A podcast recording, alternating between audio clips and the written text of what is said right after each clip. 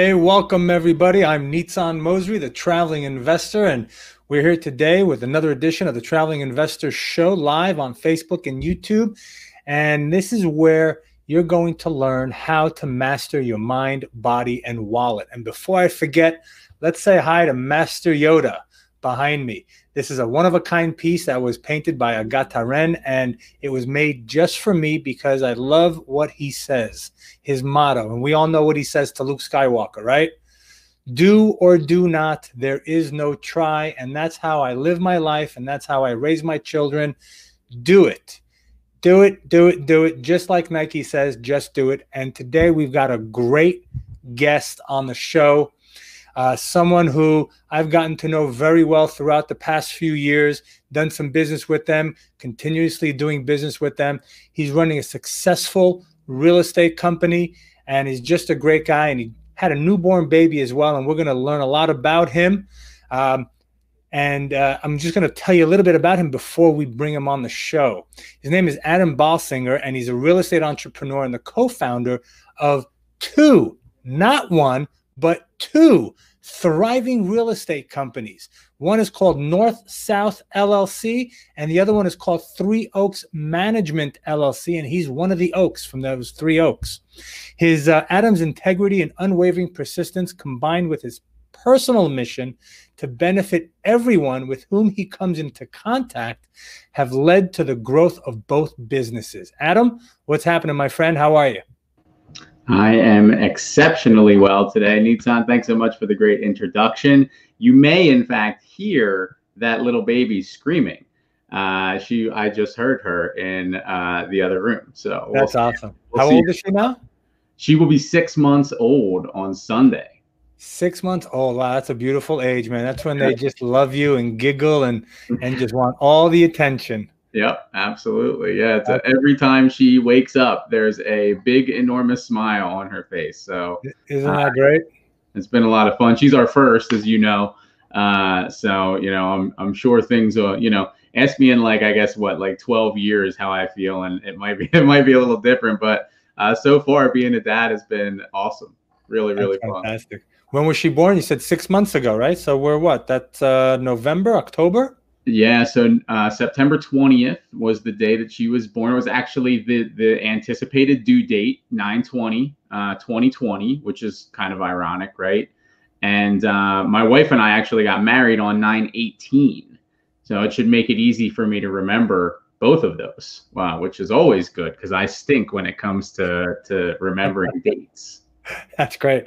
But your wife and you weren't married two days before she was born. That is correct. We were married uh, I, two years, two years and two days. Uh, uh, oh, I had to think oh, about that for a second.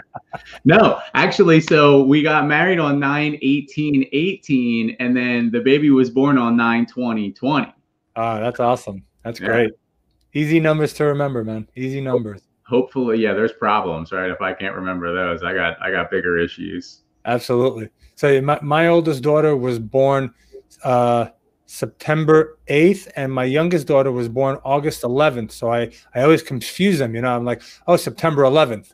Like, yeah. No, September 11th. Definitely not September. so Adam, so um, tell us a little bit about yourself. Who who are you? What were you doing before um, you started your real estate business, and and what led you into the real estate world? Uh, yeah, so I've kind of really always had a, a entrepreneurial spirit. Um, right out of college, so I'm from the greater Philadelphia area. I live with my family now in Charlotte, North Carolina.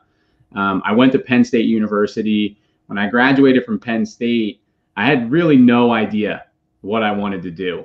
Uh, I know, you know, both my parents worked um, you know, I, I, led a really comfortable, great uh, childhood. You know, kind of middle class, upper middle class. Uh, you know, my dad was in finance and accounting. My mom was a, a school teacher, elementary school teacher. Um, and things were great, but they both kind of hated their jobs. Mm. So I never really, you know, I was always kind of envious growing up of the kids that that knew exactly what they wanted to do. Like I want to be whatever. I just was kind of always like, well, I, I like want to make a lot of money and Uh, you know, I don't really want to work. I don't want to like hate my job. That's was kind of all I knew, right? So, you know, I studied marketing. Uh, you know, business just made sense to me in terms of, of what I wanted to pursue. Um, but you know, I, I could have picked any of the majors. Like it didn't really make much of a difference, you know. Mm-hmm. So I got started. My first job out of college was in sales. Um, I just stumbled into a, a place. You know, I, I, kind of, with my degree, I wanted to be like making the funny Budweiser commercials that aired during the Super Bowl. You know, that's what I kind of envisioned with my marketing degree. Right. And, um, you know, at the time I graduated in 06, and it was like to get an, an entry level marketing job, you needed marketing or sales experience. So it was weird. It was like, well, you know, entry level, isn't that supposed to be no experience? So I wound up kind of pursuing sales, not because I wanted to, but because I kind of needed sales experience to get a marketing job. Hmm. So, um, you know, I interviewed at this place um, and I knew nothing really about what the company was doing. They were like selling for like Verizon. Um, but the woman that ran the company was a, you know, mid to late 20s, um, you know, woman seemed like really confident seemed like she really had her her you know uh, act together. I'll watch my language here since we're live. Um, so she just was really like this impressive young businesswoman. And so i figured like i don't really know what i'm doing but she like has it together. And so she you know let's see what i can do. And so i wound up my very first job i was selling um, phone and internet service door to door residentially um, cold calling, totally commission based. Um, and I sucked at it. I was not good. Um, so, you know, I learned it, got consistent at it after a while. I wound up moving to New York with that business. Um, fast forward about two years, um, I wound up opening a uh, essentially the exact same business where I was representing Verizon and I built a team and we were going out and doing sales for them residentially. Um, that business wound up taking me to Detroit where I was representing AT&T. Uh, I then moved to Chicago where I was representing uh, Quill, which is an office subsidiary or a warehouse subsidiary of Staples. Um, so we were selling office supplies business to business. Um, I represented Culligan for a little while, selling water filtration systems business to business. Uh, and then I also represented a uh, regional energy supplier. We were selling electricity business to business. Um, so all kinds of different sales, you know, team building, entrepreneurial business building experience with that. Um, at one point, we were the number one vendor in the country. Um, I had over 35 sales reps trudging around Chicago in February on commission. Uh, if you've ever been to Chicago in February, it's miserable. It is. Uh, you like choke on cold air as the wind comes off Lake Michigan. Like it is brutally cold there. Um, I shut that business down after a while because I just never really saw much of an out. Um, you know, I was the business and I was 24 7. You know, I didn't really know too many people because I had moved so much with the business. The, people I hung out with outside of work um, were the people that worked for me. So it was like, even when I was out, I was like Adam, the guy that like they worked for. Um, so I got, I got, got kind of burned out, um, shut that business down, worked for a couple different companies here and there, but I never really, you know, after you run your own company for a while, like going and getting pigeonholed into one role, working for somebody else, I hated it. I absolutely hated it. And so I was always trying to figure out what my next move was going to be. And um, I had, while I lived in Chicago, kind of developed the real estate bug because um, my one landlord had, I found out, bought this house from uh, an older lady and he converted it into four bi-level um, three bedroom two bath apartment units. I was there with um, two guys that i had worked with renting. Um, i took out my landlord to lunch and was just like explain this to me. How does this work? How did you find this place? How did this all you know? So you know he kind of walked me through everything and ever from that point on i was i was really interested in real estate. And then the flipping house tv shows like started to gain popularity. I was always watching those um, so I wound up moving back to Pennsylvania. Um, I was selling software for um, for a um, applicant tracking system CRM company.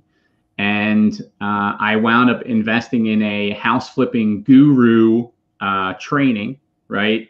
Like 30K um, to go on a bus tour and learn how to flip houses.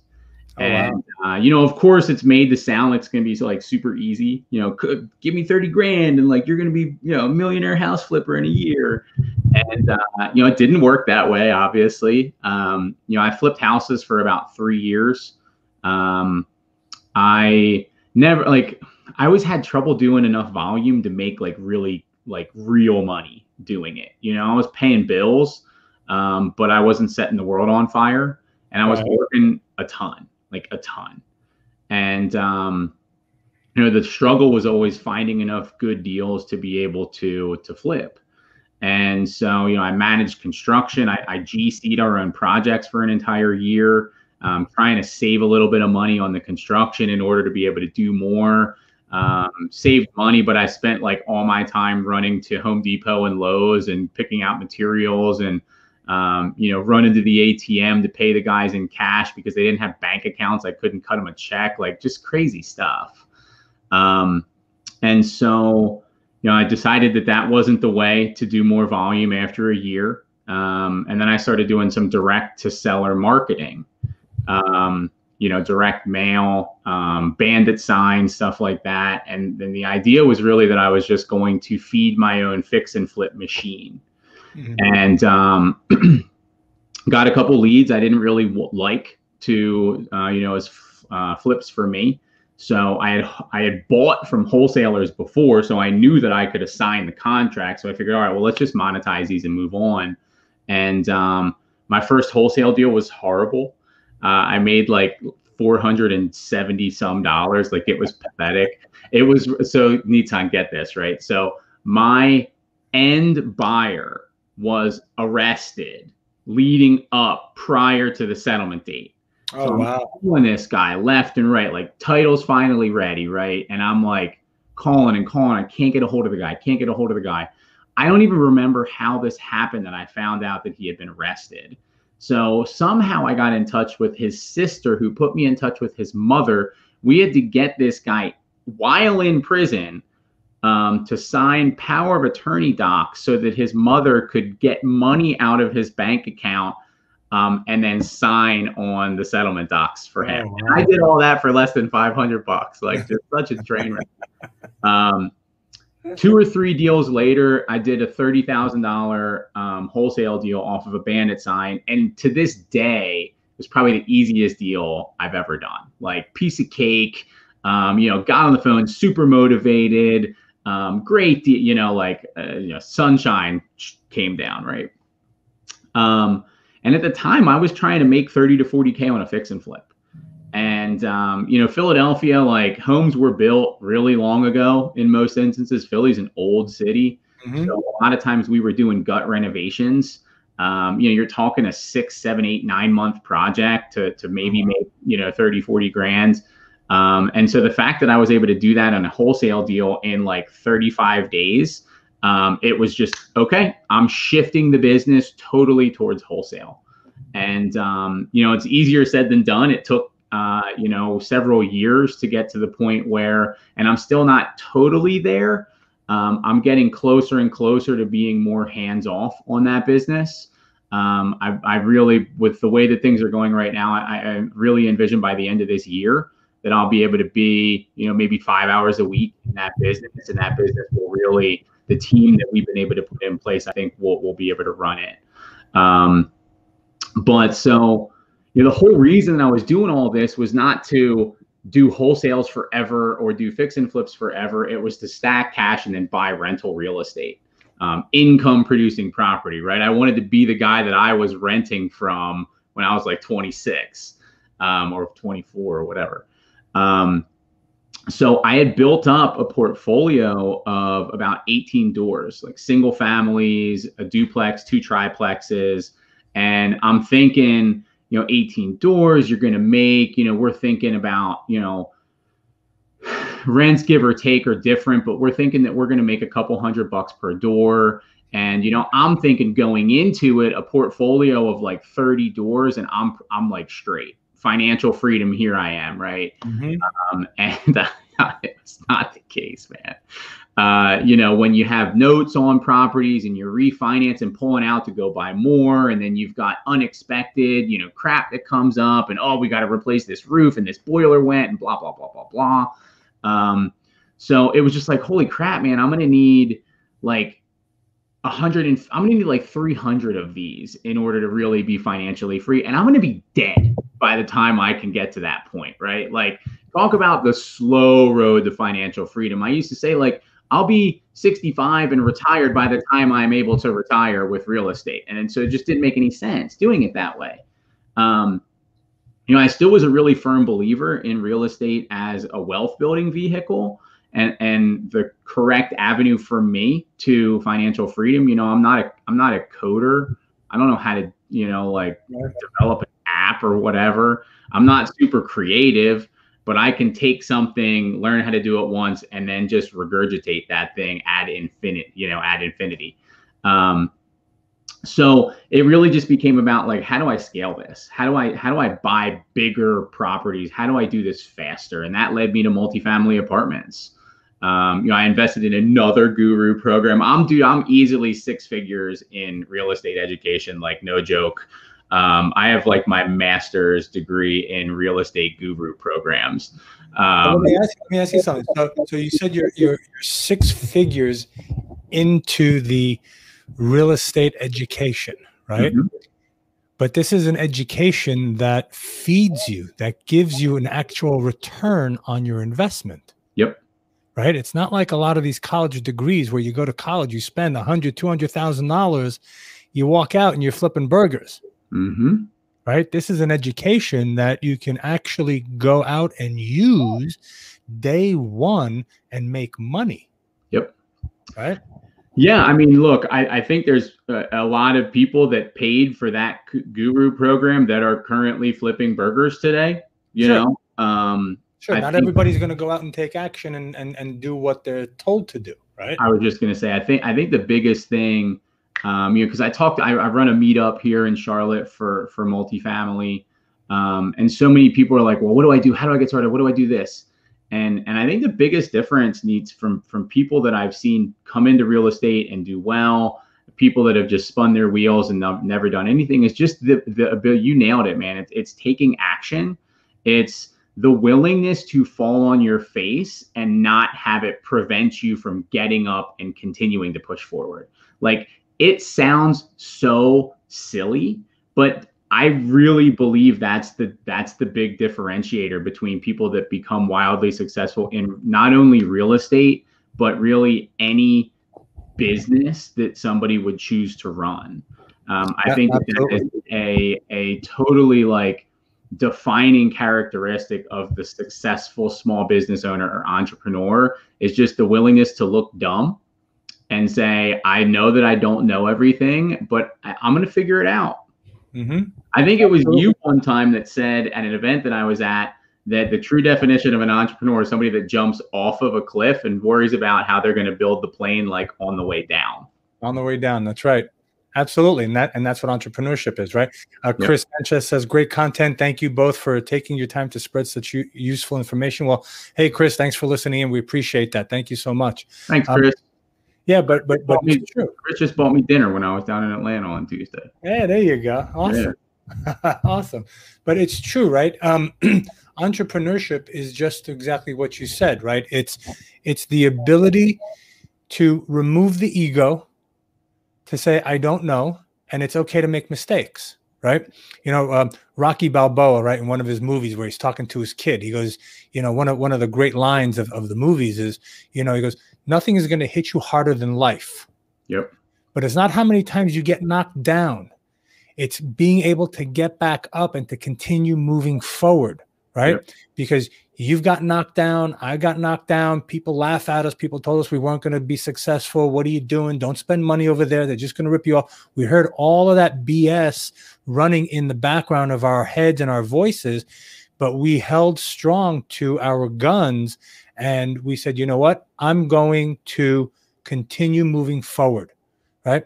In, in my case, right, I don't have, you know, you, you graduated from, from Penn State. I never graduated college. I went to college. I partied in college.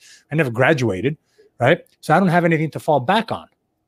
This is what I do, right? And, and you, you got to go in at it a hundred percent and not worry about what anybody else is to say or, or think, right? Uh, mm-hmm. We have uh, Saket here who says uh, entrepreneurship is keeping the ego strong while falling on the face. Absolutely, absolutely. Um, you know, so so it's how my hair to do this is all the times I fell on my face. Humble arrogance, absolutely. Thank you, yeah, Saket. I love absolutely. it. Yeah.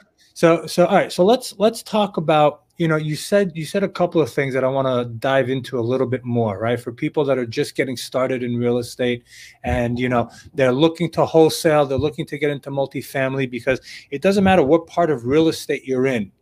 If you're wholesaling if you're fix and flip if you're doing multifamily self storage or whatnot you can make a lot of money. There's a lot of shiny pennies, right? And what I've noticed also is that when someone starts, they do one or two wholesale deals and oh, I'm going to go flip a house. Oh, I'm going to buy a, multifamily. Oh, I'm going to do this.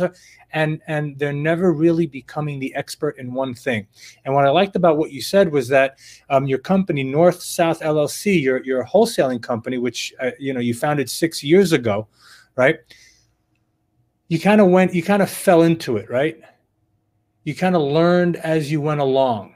Mm-hmm. What and and now you're looking. You said you know, which is awesome. That by the end of this year, you want to be able to put you know, you're going to be putting maybe five hours a week into this company that's reaping you a lot of rewards. What are some of the systems and processes, or what did you learn, or and how did you learn, or, or let me let me rephrase it. What was it that you learned about your business that was able to take you from a place where it was just you to now going I'm going to be hands off. What was that process? What what can you share with our listeners that that helped you go that route? It was painful. right? Uh, so I like I'm I'm a stubborn person. So and I that's probably a trait that a lot of successful entrepreneurs have, you know, is because we have this like, yeah, yeah, yeah, I got it covered. I'll mm-hmm. figure it out. I don't like you told me not to dabble in all these 17 different forms of marketing, but like I'm smart and you're clearly an idiot. Like I'll, I'll figure it out. Right. Um, so I made probably every mistake on the, in, in the book. Um, I think that if I had to boil it down to some of the biggest things, um, some of the biggest mistakes that that we had made, it was really just not sticking to one thing and perfecting it before trying to add something else on. So, and so what I mean by that specifically relates to marketing. So, wholesaling is really not even a real estate business, it's a marketing and sales business. Mm-hmm. Um, so, we're constantly marketing to get in front of um, what we hope to be motivated sellers. So we're typically targeting lists that are likely to have some sort of distress. Mm-hmm. Um, in the assumption that somebody in distress will be motivated. It doesn't always work like that. We've run into people that are about to lose their house to tax sale in three days that could not be less motivated.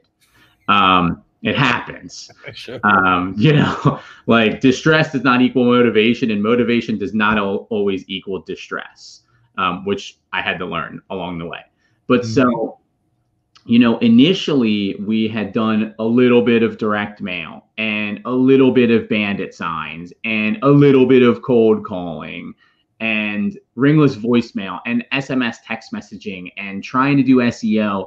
And what happened was we really just wound up spreading ourselves too thin and we didn't allow ourselves to really master any one of those marketing channels. So, um, what we do right now is we focus on direct mail, ringless voicemail, and we recently started doing some cold calling again. Um, but we had to like turn off all those other channels and say, okay, let's really look at what the data is telling us. So we know now if we send out X amount of mailers, that that's going to generate Y amount of inbound leads, which as you work your way down, it's just a large, it's just a funnel. right? Mm-hmm. But if you're dabbling in this channel and then this channel and then this channel, you net you don't have enough data to really know what your numbers are. And so you're constantly like blind throwing darts. And so that was a huge benefit for us was just sticking to one thing, figuring out the KPIs, and then you just reverse engineer, right? It's just, just becomes a, like a algebra 1 equa- equation. It's not like you don't have to be great at math. This is like 7th grade math to figure this out. You know, if I want to make X and I know that each deal makes me Y, you know, Y, uh, you know, whatever. I don't know. Right. Um, you know, that's how you figure it out. And so that's that's really what we wound up doing. And then it just it's just a matter of systemizing those things. Um, I'm not really a great system person um, mm-hmm. by nature. I, I really uh, every time it was time to try to systemize something, I would get like creative avoidance and I would come up with all these other things that were bigger priorities that I would then justify in my mind as to why I needed to do this right now instead of the systems because I don't naturally like it. Um, so once I kind of forced myself to, to do that um, and then build out some systems around it and then delegate those systems out, um, that those were some of the really big things that got us to the point. So we have two virtual assistants that basically run our entire marketing. Um, you know, I'm really just, hey, where are we at with leads? Are we do we have enough? Do I need to buy another list? Like, what's that look like? Um, but they're the ones that they manage the lists. They put the direct mail stuff together. They're doing the ringless voicemail stuff. I don't even touch that stuff.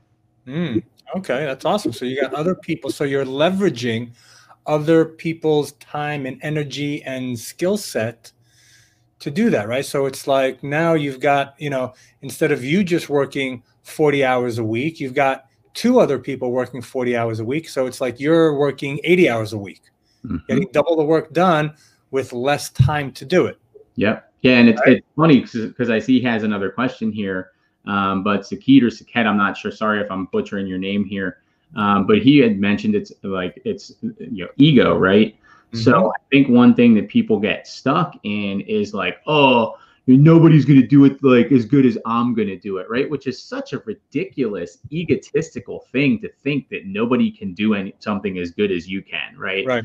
Um, but even if it's true, even if it's true, the goal isn't for you to do everything in your business.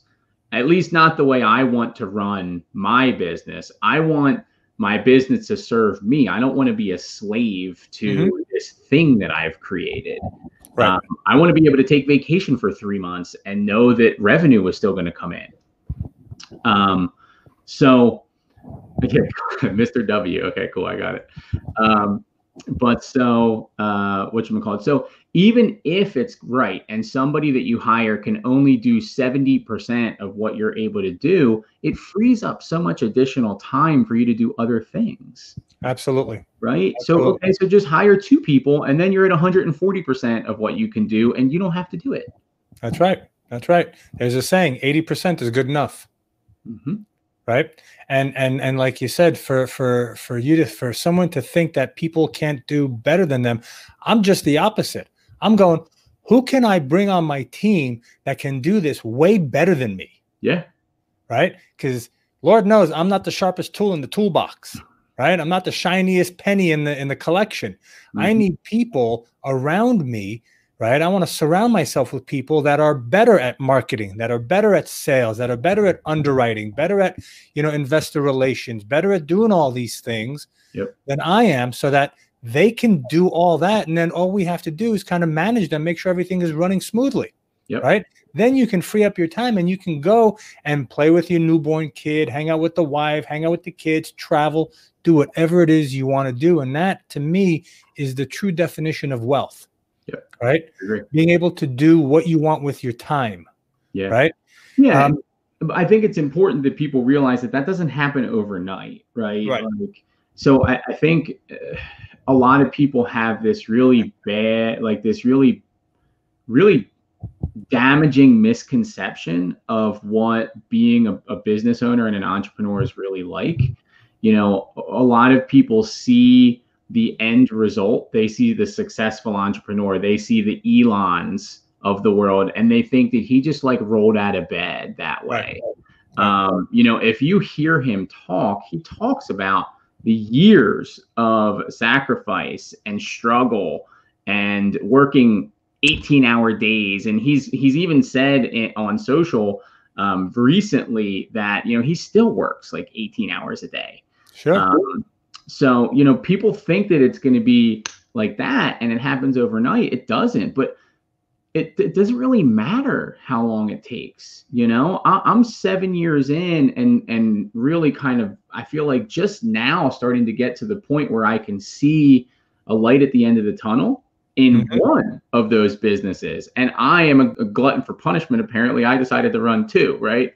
Um, but so it, it, doesn't happen overnight and people have to be okay with the fact that they may struggle. Like you may be eating ramen noodles a lot sure. for sure. like a year or two in there and you may have to work you know 16 18 hour days to figure it out but you know as long as you get to that point to me even if it took me 20 years to get to that point you know i'm if i started at 30 and by 50 i can be like okay cool that's still 15 years ahead of what the typical person is is dealing with sure and that's assuming that you're building you're building your your empire.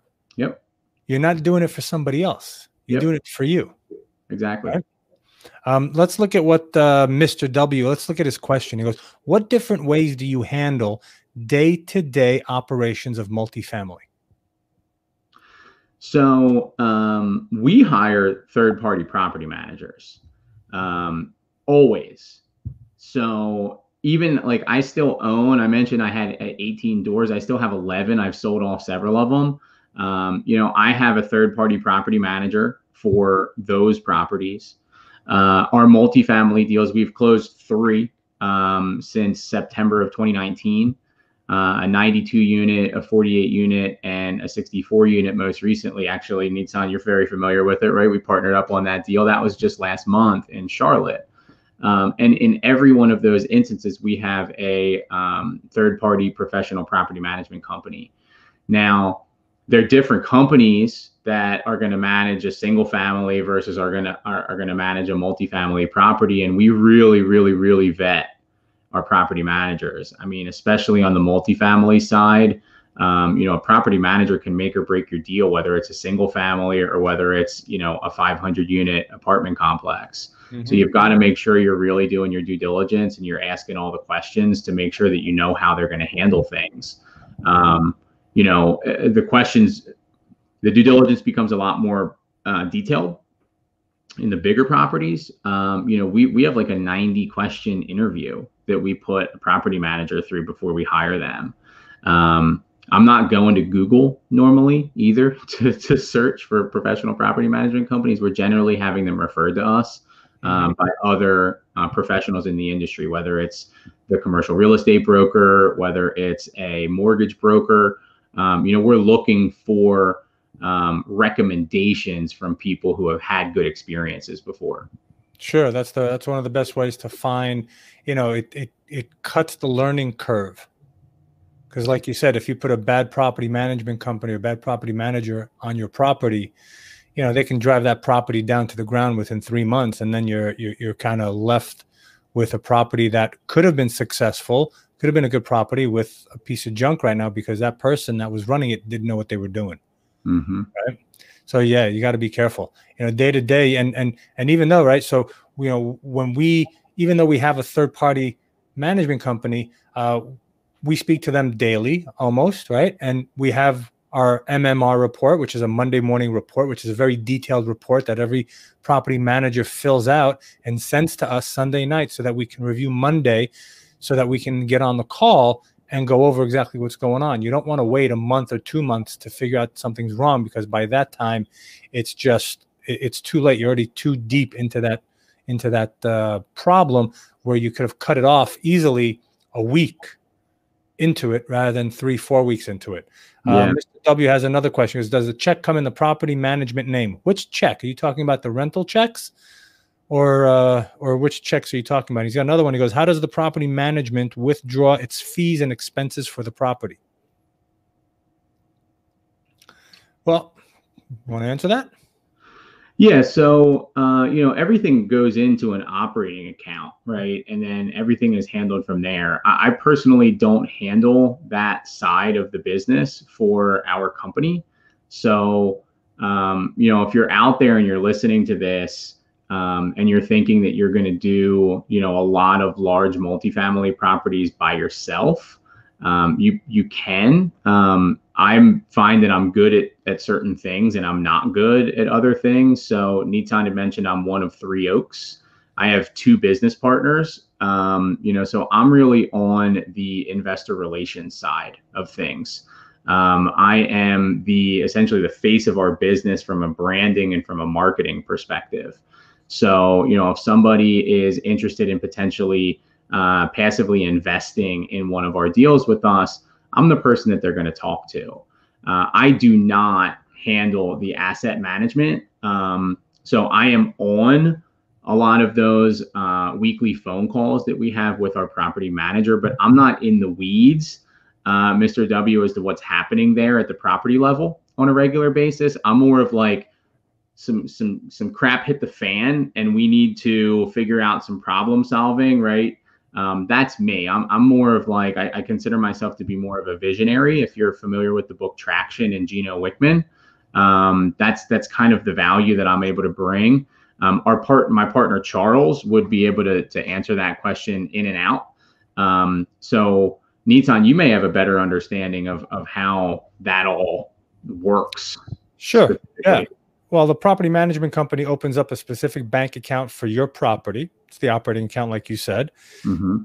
Rent is being deposited into that account, and all the expenses for the property are being deducted and, and paid from that operating account. And when there's money left over, then the property manager swipes that account, wires the funds into our holding account, right? And then we distribute those funds to our investors on a quarterly basis. So that's how they do it. Uh, they do it at the end of the month. They take their fees out at the end of the month once they have all the collections for that month, and they say, okay, this is how much we've collected.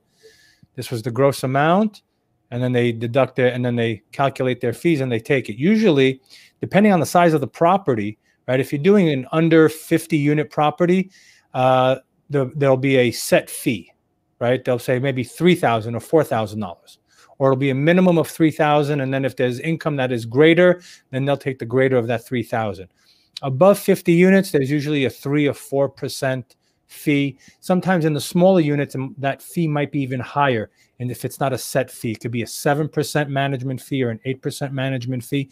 You want to be careful though because when you're underwriting it and you're presenting it to your lender to get the loan the lender will look at your underwriting and they'll say wow you're paying a lot for your management fees.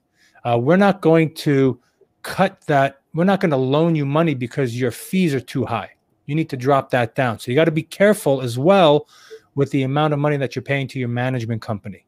Okay. Because the lender always wants to make sure that there's enough money to pay the debt. And if you're paying a lot out to the management company, there might not be enough to pay the debt. So you want to keep a close eye on that. Right. So yeah. you were talking about Three Oaks Management, right? So Three Oaks is your multifamily syndication business, yeah. uh, which you said uh, you, you founded that three years ago, right?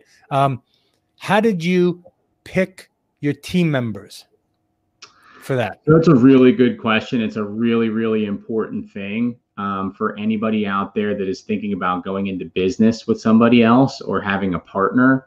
Um, you know, I think the natural naturally we're drawn to people that we have similarities with, right? Similar personalities.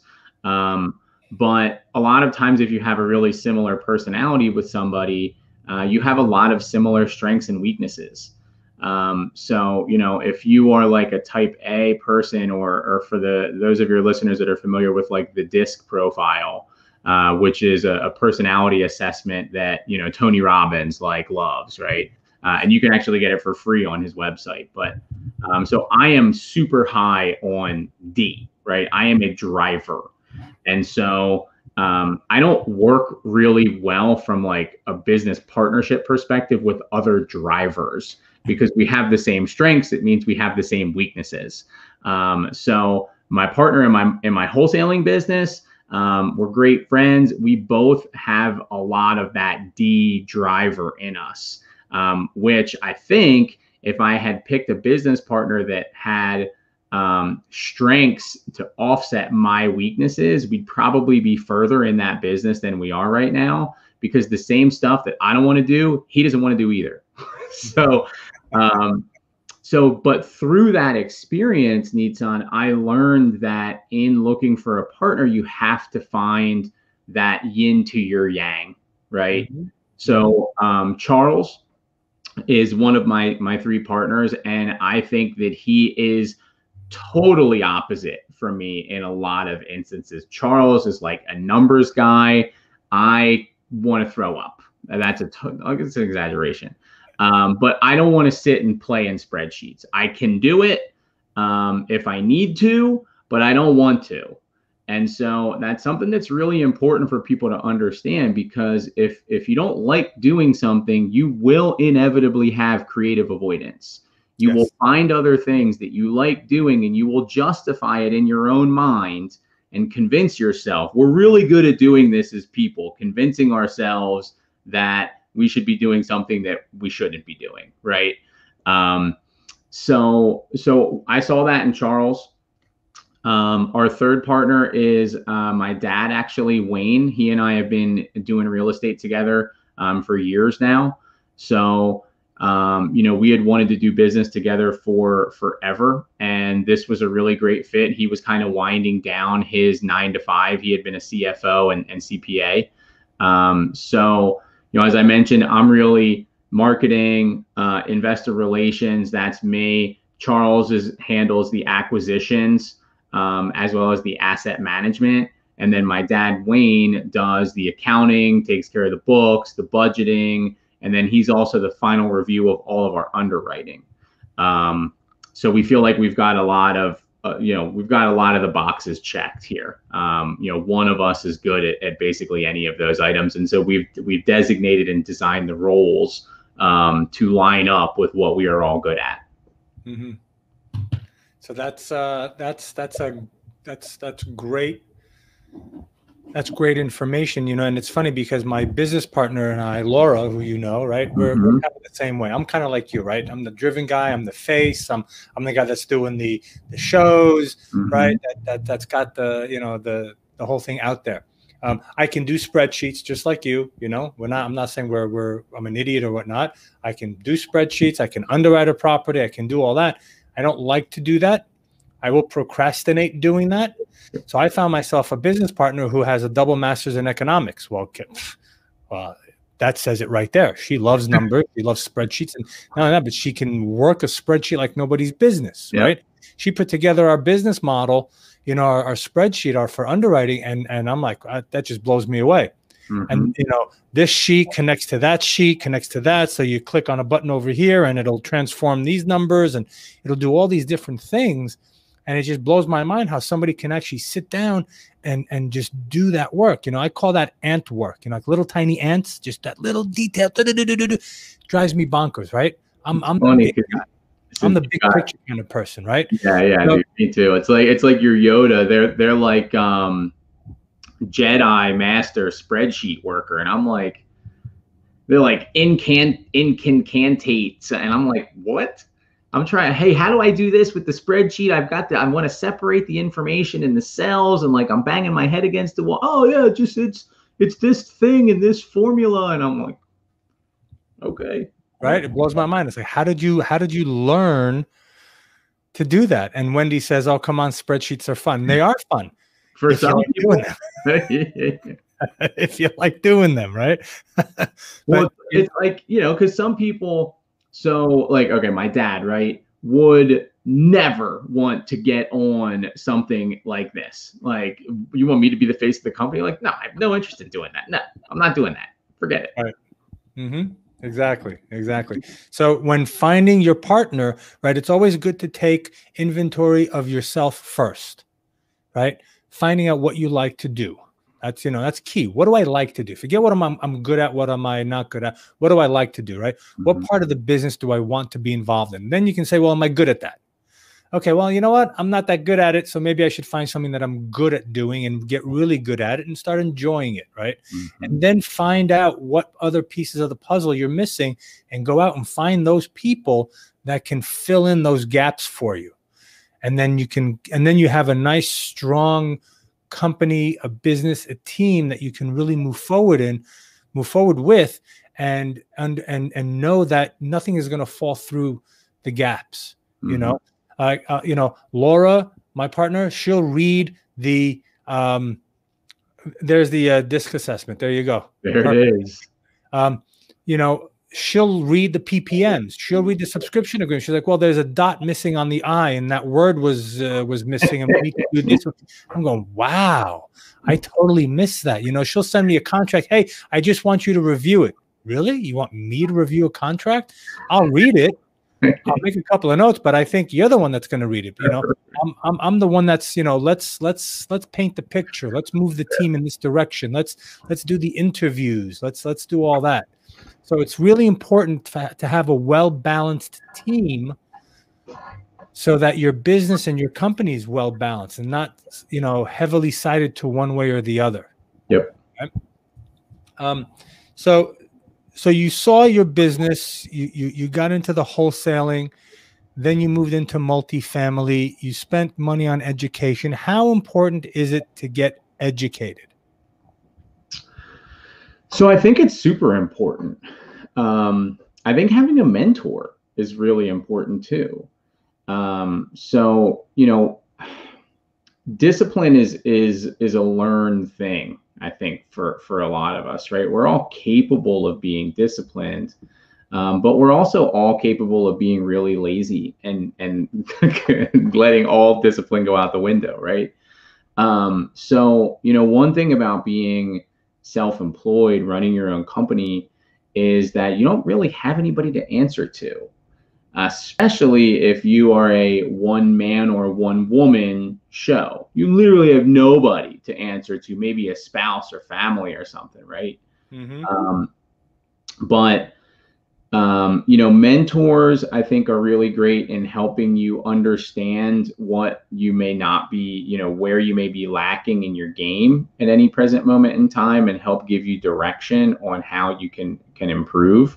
Um, but I think education is incredibly important, um, and I think that if you're looking to do something, there's a lot of free information out there. You, you know, YouTube University, right? Mm-hmm. Um, you live, you know I if I wanted to start a t-shirt company, I'm pretty sure I could figure out 80% of it from a Google search and from from YouTube, right? right.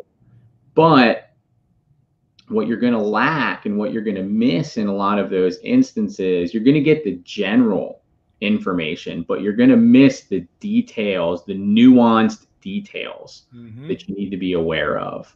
And so um, just like anything, I think you get what you pay for to a certain extent, right? If you're going to pay for an education program, you're going to pay for a mentor, the objective should not be, I want to find the cheapest one and I want to go with them. But you also can't assume that the most expensive is going to be the best either. You know, you need to interview some people, you need to talk to some people, you need to do some research before you decide what you want to move forward with. Um, you know, the the multifamily education program that I bought into, I would totally recommend to, to other people. I got a ton of value out of that. I can't say the same thing for the house flipping mm-hmm. guru um, program that I went to. I can say that that investment was one of the things that led to me being in the industry and making a business out of real estate. That was a step in the process Right. Um, I don't know that I got my value out of that one, where I do think I got my value out of the the multifamily one. Um, but you know, for for the folks out there that are, are sitting there thinking, okay, great, um, get a mentor, and and you're going to now go out and search for a mentor. Don't just assume that because somebody has had success in a space that they are like chomping at the bit to be your mentor. And please don't assume that somebody is going to mentor you for free. It doesn't matter how successful they are. if they're super successful, I can tell you that there's about a 99.7% chance that they will not mentor you for free. Sure. They value their time and their time is their most valuable resource, especially if they have money, right? Um, they could lose money, they could make money. It's money, like whatever. Um, but you can never get your time back. Mm-hmm. Um, so, you know, if you're going to reach out to somebody looking for mentorship, be ready to compensate them for their time or be prepared to deliver some sort of value to them, right? If they're mentoring you, they're delivering immense value to you. So don't assume that you can just like show up. Right. And deliver yeah, and, and, deliver no value back. Absolutely. Absolutely. All right. So we got we got a few minutes left. So if someone was to get started today in multifamily, wholesaling, something, what do you think their first steps should be? Right. We talked about getting educated, right? So getting educated, learning, learning the ins and outs of the business, getting a mentor. What else would they do? Where else would they go? So I think that that number one, they would need to pick a lane. Mm-hmm. So I screwed this up a lot when I first got started. I would get started in real estate and I would realize, like, holy crap, this is hard and this is a lot of work. Maybe there's an easier path to, to, to take. The answer to that is no, right? If you want to be an entrepreneur and you want to, you know, you want to make a career out of real estate investing, be prepared to take your lumps and it's going to be hard um, and be prepared for it. So I think you had mentioned shiny pennies, right? Mm-hmm. Like mm-hmm. I call that shiny object syndrome. Like, so pick what whatever avenue you want to pursue in real estate, you can be you can be very successful in any of them. Any of them. Just pick it and stick to it. Okay? So that's number 1. Uh, number two is do not expect that you are going to know everything about everything before you can do any act, like take any action, right? You are going to need to learn and get comfortable with taking um, what another mentor of mine refers to as imperfect action. Mm-hmm. Get ready to get out there, be okay looking silly, be okay making mistakes, be okay taking your lumps you will learn from that. The best edu- uh, the best education is action and experience. Absolutely. So I know so many people that get stuck in this um, what do they call it? Analysis paralysis. Oh, I've got, I've got to make sure that it's perfect before I take action. Like that's never going to happen. It's never going to be perfect. Take action now. Mm-hmm. Absolutely. Action is key. You can have all the knowledge, all the wisdom, all the tools, but if you're never going to take that hammer and nail that nail into the first piece of wood, you're never going to do anything. Yep. And I like that imperfect action. Absolutely. Awesome. Uh, Adam, how can people find you? So you can, so I'm tapped out on Facebook. Um, so, oh, excuse me. yeah, that was that was a subtle flex there, right? um, so Instagram is a great way to connect with me. I am at real estate adam seven. Um, or you could uh, get in touch with me via my email, which I have right there, Adam at Three Oaks Management, or yeah, right, that's not even right. Adam at three the number oaks mgmt.com. Awesome, awesome. Hey man, thank you so much for being on the show. I know you're busy. You've got a newborn. You've got your wife. You got two businesses that you're running. I want to thank you so much for being here. You gave us some really good information. I know our listeners and people that we know have gotten a lot of uh, a lot of good content from this, and I look forward to uh, doing uh, more deals together. Absolutely. So do All I. Right. And and guys, next uh, live stream is going to be March 25th, and we've got Yakov Smart. He's the author of Disrupting LinkedIn. He's going to show you how you can get people from LinkedIn and how you can make money on it. I'm also continuing my BOGO, my buy one, get one for my group coaching. It's happening now. Okay. You get two months of group coaching, which happens on Fridays. Uh, we get to call in and you get to ask me questions, all for $36 for two months. That's eight sessions for $36. It's like $4 and change. And the information, just like today, is going to be worth millions to you. And I've also got running my $7 perfect money raising system so for seven dollars, you're going to get the system that I use to raise money from other people for all of my deals, just like Adam does as well. And I've got my six-week master course. So Um, hit us up. Let us know if you want. You can always go to my YouTube channel. Okay, the Traveling Investor. You can find us on Facebook, Instagram, TikTok, LinkedIn, all those good uh, platforms. Once again, Adam, thank you so much for being on the show. Thanks to everybody that was uh, asking questions, and we'll see you next week, uh, and Master Yoda as well. So take care, stay tuned, be well, and I'll see you somewhere on Spaceship Earth. Thanks, everybody. Thanks for having me, Nitzan. It was fun. You got it. Thank you. Bye bye.